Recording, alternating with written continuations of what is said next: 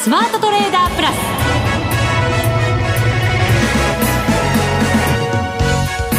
全国のリスナーの皆さん、こんにちは、内田まさみです。この時間はザ・スマートトレーダープラスをお送りしていきます。この方にご登場いただきましょう。国際テクニカルアナリスト、福永博之さんです。こんにちは、よろしくお願いします。よろしくお願いいたします、はい。さて、今日の日経平均株価ですが、みっかぶりに反発ということになりました。そうですね、まあ、本当にあの米中の、まあ、貿易の話で、はい、貿易協議の話でなんかあの振り回されてるという、相変わらずですよね。はい、まあ、ただですね、ええ、あのここに来てなんですけど、下げる時の値幅は比較的大きいんですよ。はい、まあ、あの昨年のじゅうにがつは全然違いますけどね、うん、ええ、そうですね、昨年のじゅうにがつはちょっと厳しい下げになりましたからね、ね、厳しい下げになりましたからね、はい。まあ、ただあの本当に今お話したように、下げる時に昨日はまあにひゃくえん以上値下がりしたんですが、はい、今日戻ったのがひゃくろくじゅうえんちょっと、うん、はい。なので、まあ、あの本当にシンプルにこう考えるとですよ、下げた分をやっぱり戻せれば、まあ、基本的には何の問題もないんですけど、下げた値幅に届かない。そうですね、はい。で、あともう一つはやっぱり昨日の高値に届いてないという。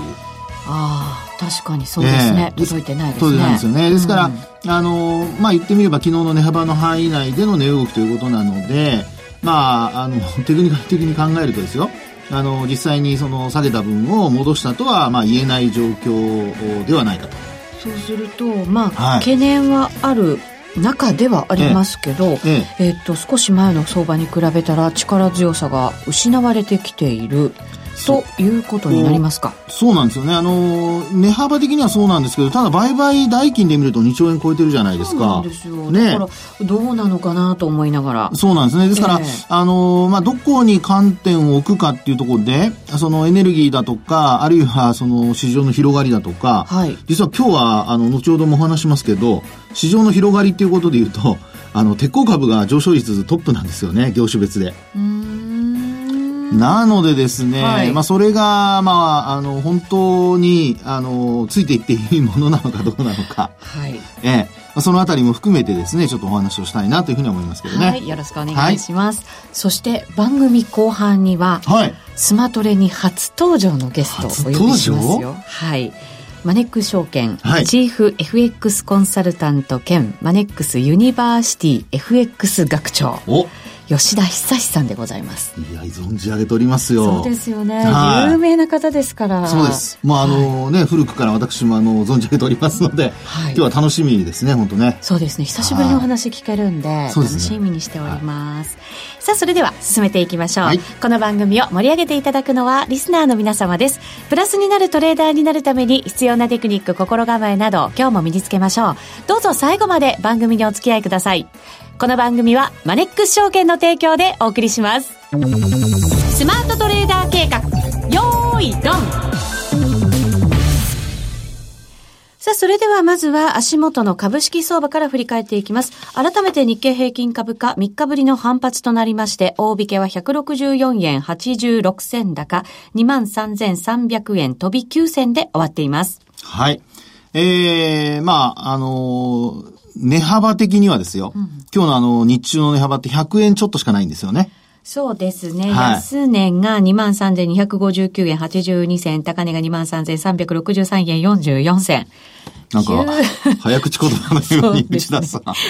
さすがですね。でも噛みませんね。そうでしたか。はい、まあまあまあ、数字はね、滑らかでしたね。数字はね、そうですね。やっぱさすがプロですね。私には到底できませんけども。いやいやいや、ひゃくえん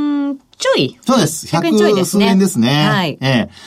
で、まあ、値幅は、あの、狭いということで、うん、あの、まあ、小動きということなんですが、それにも増してですよ、あの、まあ、取引参加者って何人いるのか、な、何人じゃないですね。何千人とか何万人とか、はい、いるはずなんですけど、ええ、今日のですね、日経平均株価の、あの、ローソク足と、あと移動平均線のチャートをご覧いただくと、はい、もうほんとびっくりするぐらいの形なんですけどね、うん、いつか線とにじゅうごにち移動平均線の間でぴったり収まって終えてるんですよね。この幅めっちゃ狭いんですけど、はい、そ, すその狭いところにうまいことは、ええはいまあ、特にあのローソク足のよく言う実体の部分ですね。ひげ、ね、はね、えー、なんかこうどっちも被ってる感じなんですかね。そうですね、はい、あのどちらかにブレイクしてるんですけど、えー、あの上下ともにブレイクはしてるんですが、まあ実際にこう見てみるとですね、あの実体と言われる始まり値から始め値から終わり値のところまで見ると、はい、まあ綺麗にローソク足の中、まあ移動平均線の中に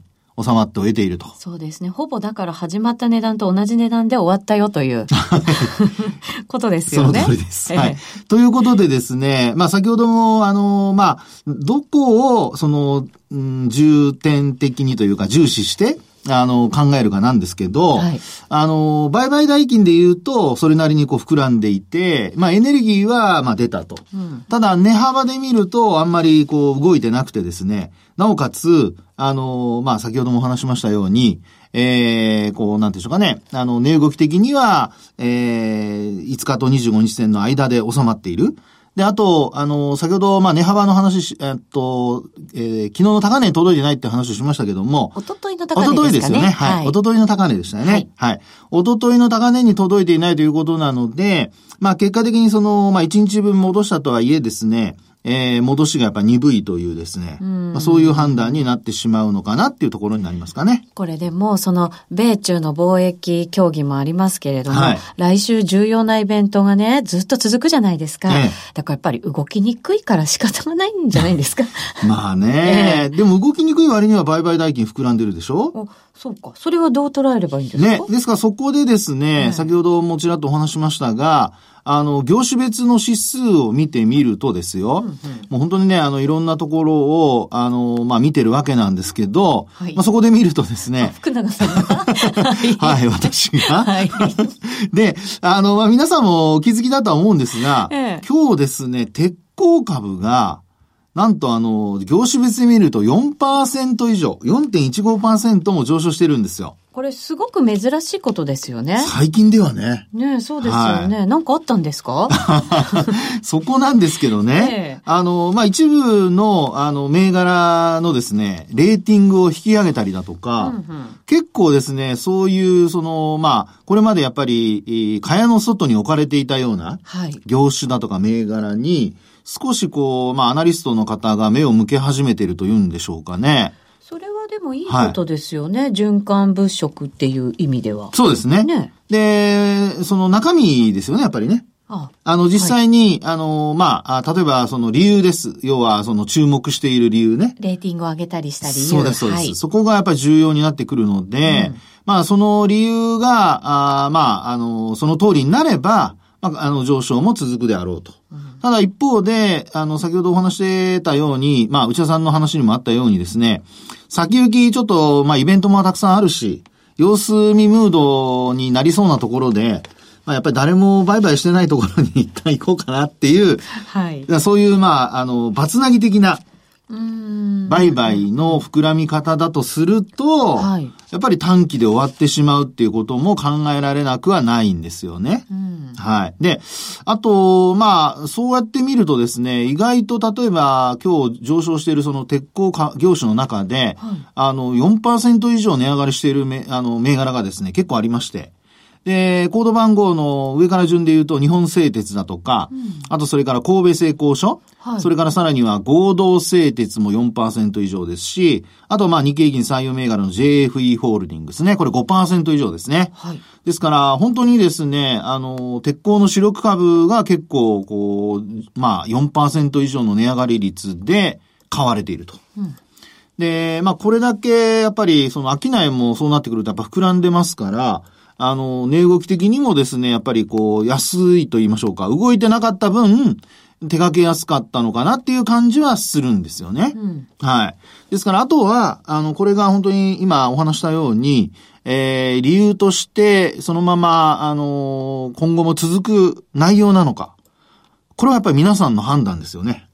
あの、皆さんの判断というのは別に、なんでしょうかね、えー、まあ、任せてるわけではなくて、基本的にその、アナリストの方が、例えばこういう理由でって思ってこう書かれるじゃないですか。で、結局それを書いたことによって誰かがついてくるかどうかっていうのは重要なわけですよね。はい。それに納得してついてくる人。うん、それからやっぱり納得できずに、あの、まあちょっとやっぱ様子見ようかなと思う人。で、あとそれから、あの、少し時間が経ってから、その通りになってくると、うん、やっぱりついていこうかなっていう人と、うんうんうん、あの、いろいろ、まあ、パターンあると思うんですよね。投資のね、やり方違いますからね。そうですね。それそれはい、はい。ですから、まあ、あの、この、まあ、日本製鉄の上昇というのは、これ、あの、非常にこう、日経平均とトピックスの値動きの違いにも表れてまして、はい、で、大型株ですからね、で、時価総額も大きな、あの、セクターですから、日経平均が先ほどお話ししましたように、いつかとにじゅうごにちの間で、あの、取引を終えているのに、えー、対してですね、トピックスはなんと、もういつか移動平均線も上回って、で、うん、えー、これ終値ベースで見ると、にがつ、じゅうにがつのふつかの年初来高値に接近するところまで今日上げてるんですよね。はい。これは、まあやっぱり、鉄鋼株の上昇のおかげかなというふうに思われますので、えー、こうした流れが続くようであれば、あのー、これまでよく言われていた、日経平均とトピックスの エヌティー 倍率の縮小というのが、はい、過去はあの急落で、えー、まあ、こう差を縮めることが多かったんですけど、今回年末ね、あの昨年と違うっていうお話もちらっとしましたけど、あの鉄鋼株だとか、要は出遅れていると言われているようなところが買われてですね、トピックスが日経平均に追いつくと。うん、そういう、う少しこう、これまで、えー、なかなか日経平均が上がっても自分の持ってる株が上がってないとか、あるいは含み損が消えてないっていうような人にとっては、少し明るい年末を迎えられるような、そういうちょっとまあ状況になりつつあるのかなというところなんですよね。うんね、トピックスの方が強くて相場をまあ牽引するような格好になった時って、はい、福永さんなんとなくこう全体相場がやっぱり明るいというお話があって、はい、いい相場っていうようなね捉え方も私もするんですけど、そうですね。っていうことは今そうなりつつあるっていう感じなんですかね。そうかもしれないけど、も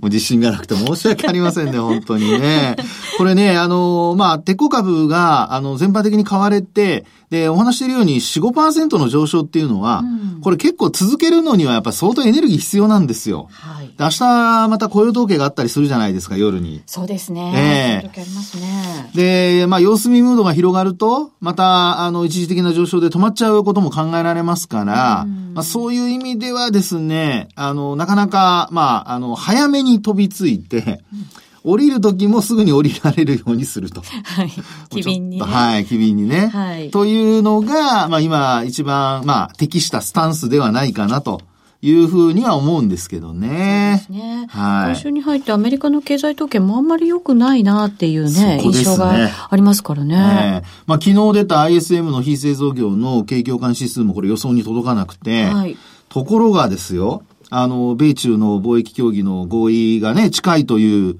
まあそういう報道一つで、昨日の株価は反発してますし、はい、ニューヨークに関してですね。そうですね。で、東京市場もまあみっかぶりの反発ということになってますので、まあ本当にあの、なんか、水戸黄門の陰謀じゃないですけど、これどうだみたいな。貿易協議合意だみたいな、そういうなんかね、あの、陰謀が出てくると、はい、もうマーケットそのものはすぐにもう飛びついて買っちゃうという、うんそういう今、もう流れが、年末まで出来上がってるって感じになっちゃってるんでしょうかね。そうですね。はい。なんか下がっても、また上がっても、またかっていう感じがね、はい、しなくもないんですけど。そうです。まあ、ただ、福永さんのその話からすれば、はい、まあまあ、そんなにまだ相場の雰囲気というか、悪くはなってないよっていうのが、そうです。まあ、一応。あの、それはもうその通りですね。はい、ことですかね。その通りだと思います。うん、で、あの、えー、日経平均はまあいつか線は上回れていないものの、まあ一応昨日下回ったにじゅうごにち線を回復しちゃってますから、はい、まあ、そういう意味では、あの、明日ね、小幅高でもあれば、あの、いつか移動平均線を上回るってことも考えられますし、えー、そうなってきますと、やっぱりまあ雇用統計の結果次第では、うん、もう一回年末高っていうね、あの、年初来高値更新というのに期待も出てくると思いますから、はい、そう考えると、あの、まあ、流れとしてはやっぱりトピックスがしっかりしてくれているおかげで、相場全体は少しこう、持ち直しと言いましょうか。あの、崩れるよりは、どちらかというと、あの、まあ、押し目買いをしている人たちの方が、ちょっと利益を上げられそうな、そういう流れになってきていると。っただっていうところでやっぱりね、貿易協議、またトランプさんがまたもう来年でもいいやとか言っときながらそれを否定したりだとか。はい。もうね、勘弁してほしいですよね。はい。本当に。まあそう、まあ私はポジション持ってないのでなんとも言いませんけどもね、偉そうなこと言えないんですが、まああのそういうことを考えると、あのトランプ大統領の発言次第ではやっぱりね、崩れることも考えられると。で、あと、もう一つやっぱり気になるのは、先ほどもちらっと出ましたけど、やっぱりあの、貿易協議以上にですね、経済指標が、ちょっとずつ、あの、センチメント系が悪くなってるっていうのはちょっと気になるんですよね。そうですよね。えー、で、アイエスエム に関しては、まあ、製造業、非製造業ともに悪くて、で、特にあの、製造業はもうよんかげつ連続でごじゅう下回ってますしね。で、非製造業もごじゅうは上回っているもののも予想に届かなかったと。まあ、こうやって考えていくとですね、これ貿易協議のその合意が近いとはいえですよ。合意できずに、もう本当長引けば長引くほど、あの、やっぱり製造業には悪影響。それからあとじゅうごにちですね、今月の。はい、来週になりますけども、あの、もうしっかり関税引き上げるのかどうかっていうところですよね。そうですよね。えー、このままいけば、ほぼ全ての中国製品に対象がこう広げられて、はい、しまうという、まあ、だいよんだん、ね、ということになるわけですよね。で、年末商戦は、あの、ブラックフライデーもそうですし、サイバーマンデーも、まあ、非常にこう過去最高の水準ということでね。そうですね。好調ですよね。ね、好調って言われてますから、はい、まあ、そういう意味では、あの、まあ、乗り切ったっていうところだとは思うんですけど、まあ、これからその関税引き上げられた後ね、消費が、あの、伸びないっていうことになりますと、あの、小売売上高だとか、そういったところにも、こう、影響してくることが考えられますので、えー、今回、まあ、エフオーエムシー なんかもね、じゅうにがつは、あの、じゅういちがつはなかったですけども、ありますから、そういうところでの、まあ、判断材料に、こう、される可能性も出てきますので、為替に関しても、まあ、後ほどお話あるかもしれませんが、あの、少し、そういったね、経済指標の発表だとか、あるいはイベントっていうところには注意をしておかないと、いけないなというところだと思いますね。はい、わかりました。以上、スマートトレーダー計画用意ドンでした。日本株投資をお楽しみの皆様、今注目のアメリカへ投資してみませんか？米国株に興味はあるけれど、なんだか難しそうだなと思っている方、実はそうではありません。米国株は一株から購入可能。株価はひゃく米ドル以下のものもあり、いちまんえん程度の投資で、あなたもアメリカ企業の株主になれます。少ない金額から投資でき、始めやすいのが米国株の特徴なんです。多くの企業では、配当はさんかげつごとに支払われるので、配当金をもらえる楽しみもあります。日本でもサービス展開するアメリカ企業は多く、日本人にも身近になっていることで、米国株投資を始める方が増えています。マネックス証券の米国株取引手数料は、税抜き れいてんよんごパーセント で、最低取引手数料は無料、買い付け時の為替手数料も来年いちがつなのかまで無料です。特定口座にも対応しており、さんぜんめいがら以上の取扱い銘柄をスマートフォンアプリでも取引が可能です。さらに、マネックス証券では、取引手数料を最大さんまんえんまでキャッシュバックする、米国株取引デビュー応援を実施中。マネックス証券なら、取引手数料実質ゼロえんで、米国株投資を始められます。米国株なら、マネックス証券。今すぐ、マネックス証券、米国株で検索。米国株式及び米国 イーティーエフ、リート、予託証券、受益証券発行信託の受益証券などの売買では、株価などの価格の変動、外国為替相場の変動など、または発行者などの信用状況の悪化などにより、元本損失が生じることがあります。お取引の際は必ず、契約締結前交付書面を十分にお読みください。マネックス証券株式会社、金融商品取引業者、関東財務局長、金商だいひゃくろくじゅうごごう。ザ・スマートトレーダープラス。今週のハイライト。さあ、それでは早速今日のゲストご紹介しましょう。マネックス証券チーフ エフエックス コンサルタント兼マネックスユニバーシティ エフエックス 学長でいらっしゃいます、吉田久さんです。こんにちは。こんにちは。よろしくお願いいたします。ちょっと長かったでしょう、タイトルが。はい、噛まないように気をつけました。さすがプロですね。いやいや、一生懸命頑張りましたよ。よろしくお願いします。吉田さんといえば、マネックスって感じじゃなかったんですけどね、今までね。そうなんですあのじゅういちがつからマネックス証券に移籍しまして、こんな本です今ここで名刺交換を福永さんとちょっと、ね、しております。映像なくて申し訳ないんですけどいやいやいや、実はあの番組の冒頭で吉田さんに出ていただくのはスマトレ初登場っていうふうにね、はい、申し上げたんですけど、はい、この番組結構歴史がねじゅうねん近くあって、うん、遡って遡って遡っていくとですね、うんはい、吉田さんに出ていただいたことがあるんですよね。そうですか、はい、全然忘れてましたけど、ね、本当ですか、うん、私覚えてますよ。ありがとうございます。はい、なので本当に久しぶり、数年ぶりに、ねね、ご登場いただくということなので、今日は為替のねあらゆることを解説していただこうと思います。その通りです。はいはい、まずもうじゃあズバリドル円からいきましょうか。嫌だ。なんでなんでよ。現在ひゃくはちえんはちじゅうごせんはちじゅうろくせんあたりで推移していて、まあ、ひゃくきゅうえんだいこう半ぐらいまで行きまして、その アイエスエム でドンとね下がったというのが足元の動きですけれど、はいうん、どんなふうにご覧になってますか。まあ、それにしたっていちえんね動いたかどうかみたいな感じでお二人に ね, ね聞きたいですけれども、はい、今年のドル円のいちにちの平均値幅って、うん、普通ドル円ってこのぐらい動きますよっていうのはどのぐらいか分かりますか。いちにちで、うん、いちにち平均値幅いちにちで今年に限ってですかね。今年今年ちまちま計算しましたよ僕は、えー、でも聞かれるってことはすごくちっちゃいってことでしょ。そういうことです。ごじゅっせんぐらい動いてない。そんなにそんな感じ。あ、本当ですか。ごじゅうろくじゅっせんですよ。えー、うん、じゃあ逆にねあの平均でごじゅうろくじゅっせんしか動かないところからその、その倍であるねいちえん以上動いたのっていうのがえー、と今がもうじゅうにがつに入りましたけれども、いっかげつも今年いっかげつももうなくなりましたけれども、はい、これまでで何営業日だったか、えー、ちまちま計算しましたよほらね、年初のフラッシュクラッシュの日を動いたわけじゃないですかまあ最低いちはあるってことですよねえー、他にもあるかしら。あれなんかねよえんとか動いてるんでしょ、ねね、そうですよね、はい、えー、でもこれまた少ないんでしょきっと。そう、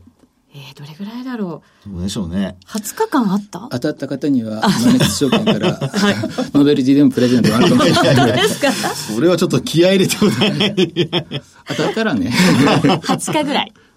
外れ。外れ。あ、外れなんだ。プレゼントなし。じゃあ私が続いて。頑張って。いや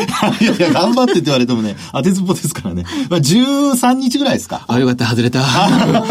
ニアピンですよ。じゅうご。じゅうごえん。今じゅうごどっちか迷ったんだよな、えー。それしかないんですか。そうね、今まででもうにひゃくさんじゅうとかね、にひゃくえんようび以上でしょう。きっとね。はい、そうですよね、うん。それでもねじゅうごえんようびですよ。その中で、ちなみにね、一番、まあ、曜日別で、あの、一番多かった曜日は、あの、いつかというと、うん、ここはもう質問しません。月曜日。外れ。ここから、あの、外れが多くなると、罰金が、はい、発生しちゃうんだ。課せられます。いやん。怖いです。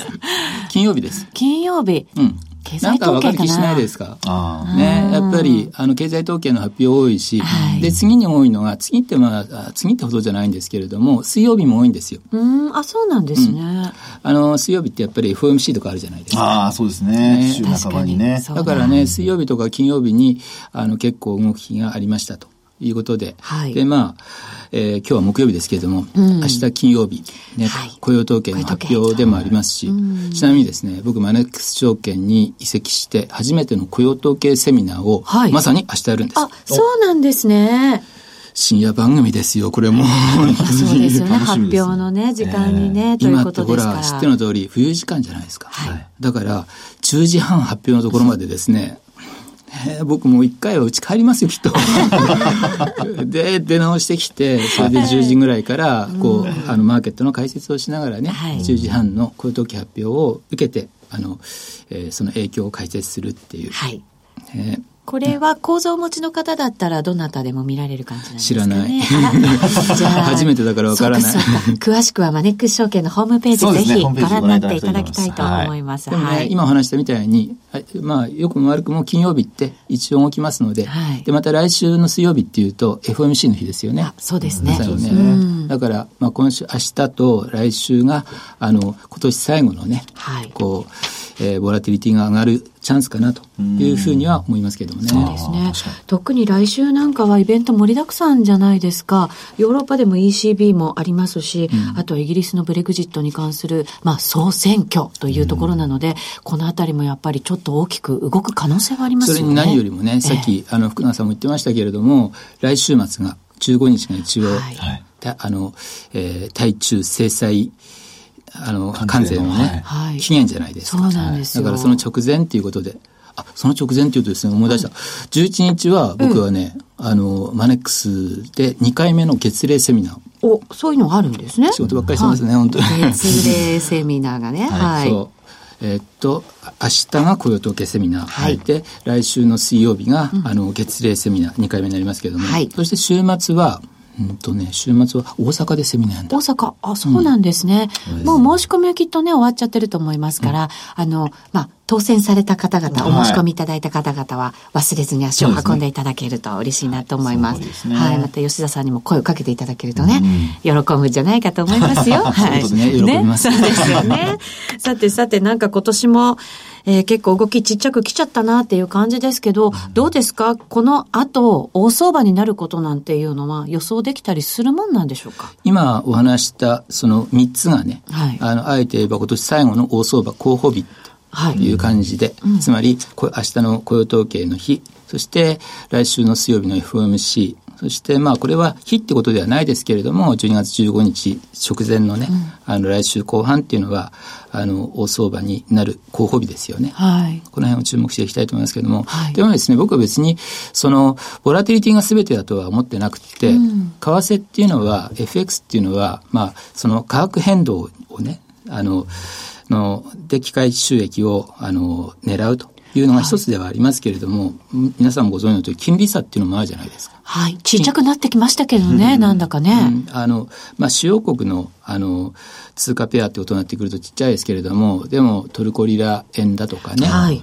マネックスで扱っている通貨ペアの中でもメキシコペソだとかですね、うん、まあ、昔から南アフリカランドだとかですね、はい、そういうのっていうのは金利差があのしっかりあるので、はい、でああいう金利差をあの狙おうとした高金利通貨の取引の場合っていうのは、むしろボラティリティっていうのがそのあだになるわけですよ、うん、確かにそうですね。ちょっと危ない感じがねしちゃいますからね、うん、動きすぎちゃうと、えー、いや例えばですね、高金利通貨にそで取引する場合には動かないでいても ら, もらいたいわけです。逆に言うとスワップは入ってくるわけですからね。そうですよね、あれでね、ウッチにもぜひ聞きたいですけれども、はい、親しみ込めてウッチなんて言っちゃってますけども、いいですよ、ありがとうございます、はい、せっかく金利差狙ってんのに、で金利差プラスなんかトルコリラ円が上がってほしいっていうふうに思うのは、はい、ちょっとね、ダメ？そこはまあ、あのちっちゃい声で言いますけど、ちょっと欲張りすぎじゃないかと。金利差だけ取れればいいじゃないかって。あと暴落せずに金利差が吹っ飛ぶほどね、暴落したりとか、うこう乱高下したりとかっていう方がよっぽど迷惑じゃないですか。はい、だから今みたいになんか低ボラで安定してるっていうのは、うん、逆に言うと金利差を狙いに行く場合っていうのはあの悪いことではないので。あ、確かに。どうしてもね、この番組マネックス証券あの主催というあのその。えーあのやってるってことでですね、あのマネックス証券 の, あの ピーアール も多くなっちゃいますけども、はい、マネックスっていうのはトルコリラ円のスワップなんかもすごくいいんですよ。うーん、あ、そうなんですね、うん、高金利通貨のスワップっていうのは結構いいので、はい、でそれっていうのは相場が安定した時のね一つのチャンスなのかなというふうに思いますけども、はい、高金利通貨はマネックス証券でということになりますかね。そうね、はい、行きましょう、はい、吉田さん今日はありがとうございました。ありがとうございました。またお越しください。お待ちしております。お待ちしております。さて、あっという間にお別れのお時間です。今日の担当は福永博之と内田まさみでお送りしました。それでは皆さん、また来週。この番組はマネックス証券の提供でお送りしました。